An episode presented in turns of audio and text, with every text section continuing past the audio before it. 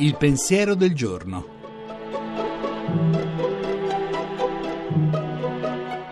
In studio Suora Alessandra Smerilli, docente presso l'Università Auxilium di Roma.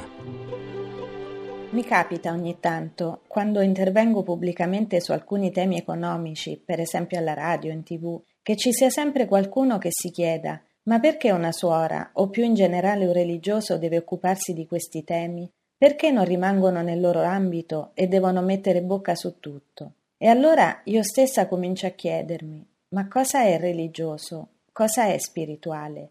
Esiste un ambito spirituale che non sia intimamente connesso con tutto quello che ha a che fare con l'essere umano in tutte le sue dimensioni? Esiste una sfera spirituale che fa rinchiudere le persone in una nicchia, quella del sacro?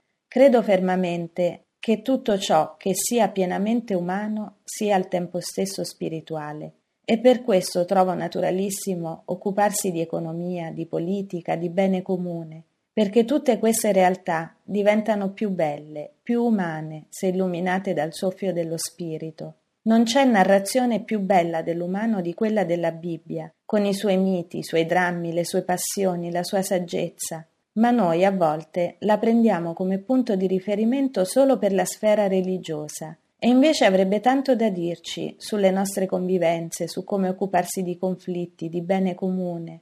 Ma per fare questa sintesi e dare spazio a tutti nei dibattiti, manca una laicità vera che in Italia non c'è. Se riuscissimo ad andare oltre pregiudizi e preconcetti, ne guadagneremmo tutti.